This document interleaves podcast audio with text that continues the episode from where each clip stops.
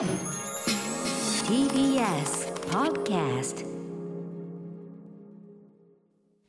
時刻は7時42分。TBS ラジオキーステーションにお送りしているアフターシックスジャンクション。さあここから新概念提唱型投稿コーナー木曜日にお送りしているのはこちらです。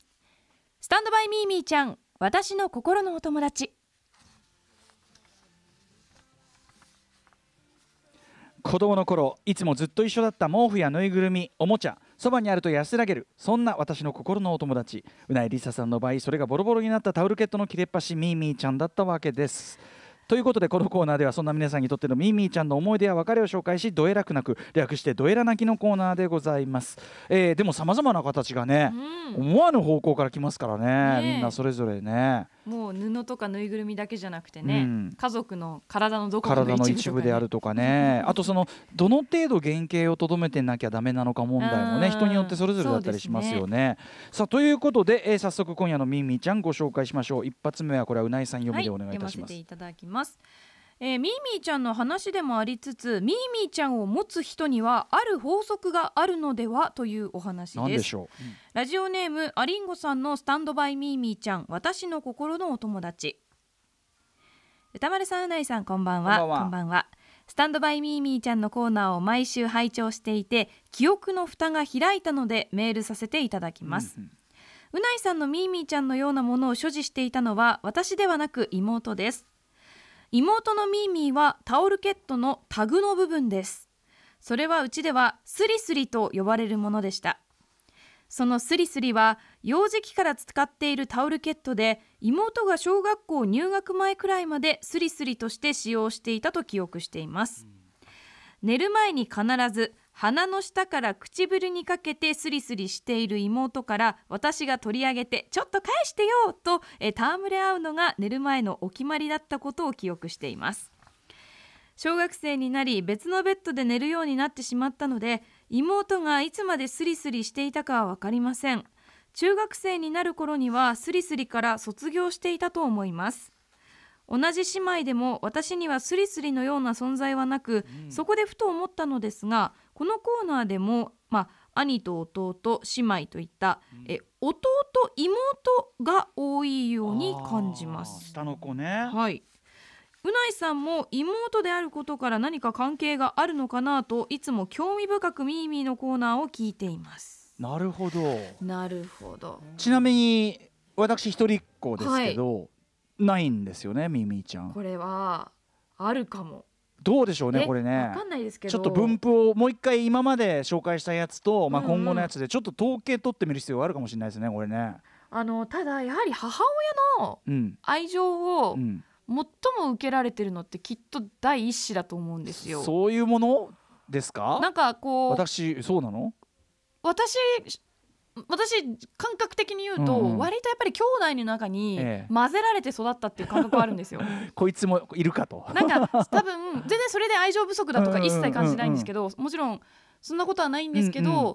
ただやっぱ最初の子って多分ね、うん。あの一番注力注目も浴びますしなんか3人目とかまで来るとうんうんうん。多分親もどどう手を抜けるかっていうところが分かると思うんですよ。まあちょっとこの布でもちょっとこの布でもちょっとめでうんうんとめでとけやみたいなことが起こりやすいみたいな。だからやっぱりその愛情のあのなんだろう、うんうん代わりというか、うんうんうん代わりの存在としてとりあえず与えとくみたいなのうんが起こりがちっていうことですかねそれね。かな。なるほどね。でも仮説としては面白いですね。はいなるほどね。ちょっと今後今までの分とあれでちょっと統計取ってみると、それが本当に数値的にもねある程度浮かび上がってきたらいよいよそのねうん。仮説、ね面白いですねただこのアリンゴさん妹に妹から取り上げて、うんうん。ちょっと返してよっていう戯れをやってたって言いますけど、はいはいはいこれ多分妹からしたら、うん。大人になったら姉殺すと あ殺す案件あああの先週ね あの人質に取られてってありましたけどそうか。あのうないさんは本当にお兄ちゃんのことね大人になったら殺すと思ってたああそうかだからこんな風にあの楽しい思い出として記憶してるのはこっち側の話で。そうそう。そ下からすると大人になったら殺す案件っていう。これはリンゴさんちょっとこれ怖いけど妹さんそう思ってるかもしれないから ちょっとあんまり美化しすぎない方がいいかもしれない。ね。えその先週のメッセージもうんうん。確かに、確か妹さんでしたよね。そうだね。いい意味をそうでした持っているのは。ねそうでした。うん。これは面白い。ちょっと今後メールを読むね感じもだいぶちょっと一つ参考に。面白いアリンゴさん。視点ありがとうございます。いただきましてじゃあ私もう一発いきましょうか。私読みでございます、えー、ミミちゃんは後から大人になってからでも出会えるのかという人からのお便りです。どういうこと？ラジオネーム落合幸喜さんのスタンバイミ,、えーバイミミちゃん。私の心のお友達。スタンドバイミーミーちゃんを聞いていて思ったことがありメールさせていただきました。ありがとうございます。それは今から要するに大人になってから、ん。ミーミーちゃんが生まれることがあるのかという疑問です。というのも僕はこれまでミーミーちゃんなるものがそばにいる人生を送ったことはなくミーミーちゃんとの思い出がある方が若干方が、えー若干羨ましくもありました。そういう人がねある人が羨ましい。それにもし今ミーミーちゃんができたなら睡眠の質が良くなる気がしますし、えー人の目なんかより、えー人の目なんかより睡眠の質毎日熟睡したい僕もミーミーちゃんが欲しいと思いました、うん。なのでいい年を迎えてからミーミーちゃんが生まれる話など読まれないかな。そしたらその話を参考に人工的にミーミーちゃんを作ってやろうと思っていた、そんな時でした。最近別れた彼女から荷物が郵送されてきました。急にちょっと杉村さんクリトリックリスさん的な世界になっているえー僕はまだ彼女とは別れたくありませんでしたがそうはいかず電話で別れを告げられ、えー返還させた荷物。彼女の家で使っていた僕の部屋着です段ボールの中で綺麗に畳まれた僕の T シャツ、うん。その T シャツには元カノの家の匂いがぴっちりついていました。久しぶりだと誘われるように段ボールの中の T シャツに顔をうずめ 思い出す彼女のこと。段ボールの中はまるで彼女の家。布のぬくもり匂いも心地よく安らぐ。そして思いました。あ。ミーミーちゃんだ。そう思いもよらない形でミーミーちゃんが誕生してしまいました僕はこのミーミーちゃんで元カノを思い出しながら3日間ほど寝てますが睡眠の質はいい気がします。これがまた、えーこれがボロボロの、えー立派なミーミーちゃんになるのかまたは綺麗で一時的なミーミーちゃんで終わるのか分かりませんが33歳でミーミーちゃんと初めて出会ったのでメールさせていただきました。今日もミーミーちゃんと寝ようと思います。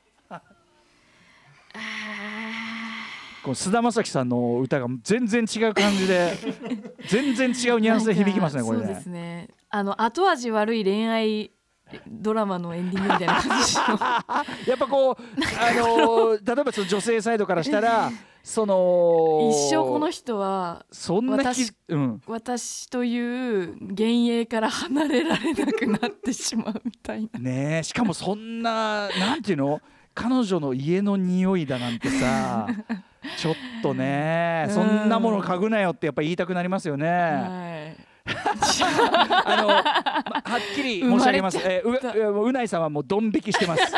いやドン引きです。幸せになってほしいんですよ、えー落合幸そりゃね、そりゃそうなんですけどね。ただこれは正直幸せを呼ぶミーミーちゃんかは微妙なそうだね、そうだね。ちょっとこうなんていうか端的しすぎるとうんこれは、ね、うんやっぱりいろんな意味でね、そうそうそう社会性をちょっとこう阻害だっする。てこれ洗えなくなっちゃうじゃないですかこれこそ、そうだね。もう一度洗ったら彼女の家の匂いは。そうだね。しかも33歳のさ 男がさ汚ねえ布を。うーんって深呼吸するんですよ多分。ねえ。でもこれを洗ったら彼女のうちの匂い彼女の家の匂いそんなにつく T シャツ。じゃあ柔軟剤とかじゃないの？それ、まあだだからそういうことですよねきっと、うんうんうん。で同じ柔軟剤なり洗剤さあそうだをね。そこリサーチすればばいいんじゃうない、んうんあのちょっとつかぬことを聞きますが。当時柔軟剤ってどういうの？るよでも。え絶対察する。えや何元彼になえやっぱさ別れもさしかもこの2人はさ電話で一方的に告げておしまいっていうカップルだから相当彼女側はもうなんていうかもうすぐ切りたいみたいなさ感じじゃん。だからちょっと。放した感じそうだね。だからこんな匂いい嗅いで寝てるなんてうんこれバレたら超やばいぜ。うんまあどっちにしろ脈なまあでいから、もそその電話で別れを告げるっていうちょっと不誠実な別れをしたから彼女もこれぐらいは許してあげた方がいいですね。だからまさにさあの親御さんがね、はい。まあ、これを嗅がしとけばおとなしくなるだろううんうんうんみたいな感じで、うんはいこれちょっとはいあのどうこれでいいんだったらはいはい。はいはい買い時計って。嗅いどけっつって。なんだ？忘れられないよでも。こんなコーナーじゃないんだよ、ね、ちょっと趣旨がねえでもどうなんですかね？大人になってから人工的に作れるかな？私今更ちょっと昔の耳の思い出が強すぎてさすがに代用になる代用できるものがないから、まあね。でも匂いってやっぱりその記憶に一番深く結びつくっていうじゃないですか。だからまあその彼女これ先のはやっぱその好きだったからまだ未練を残してる彼女ってことだけどまあ理論的には可能である。むしろその大人になって、うんうん。そのいろんな感受性が子供とはまた違う形で、あのー豊かな状態だと大人になってから要するに執着するような何か、うん。みたいなものができた場合にやっぱり生じうるんじゃないですか。例えば例えば別に人じゃなくても、えっと、例えばどっかにずっと住んでてそこの住んでた地域のそのなんかの匂いだとか、はそういうこう、まあ、実家の匂いとか。実家もそうかな、うん。そうだね。実家の匂いもあるかもね。だからそういう意味で離れてるからこそ実家の匂いに価値を感じるとか、まあん理論的にはない話じゃない気もしますけどね。うんうんううんうん。ん。いやということでなんとも試練 なんとも試練余韻を残すメールでしたね。大人っぽい感じの。うん。でも皆さんなんかいいですね。そのミーミーちゃんの概念を拡張するというかね。うん。いろいろ考えていただいてうん。面白いと思います。さあこんな感じでメールまだまだ募集しております。よろしくお願いします。はい、皆さん歌丸アットマーク tbs.co.jp 歌丸アットマーク tbs.co.jp まで送ってください投稿が採用された方には番組ステッカーを差し上げます以上スタンドバイミーミーちゃん私の心のお友達でした。Junction.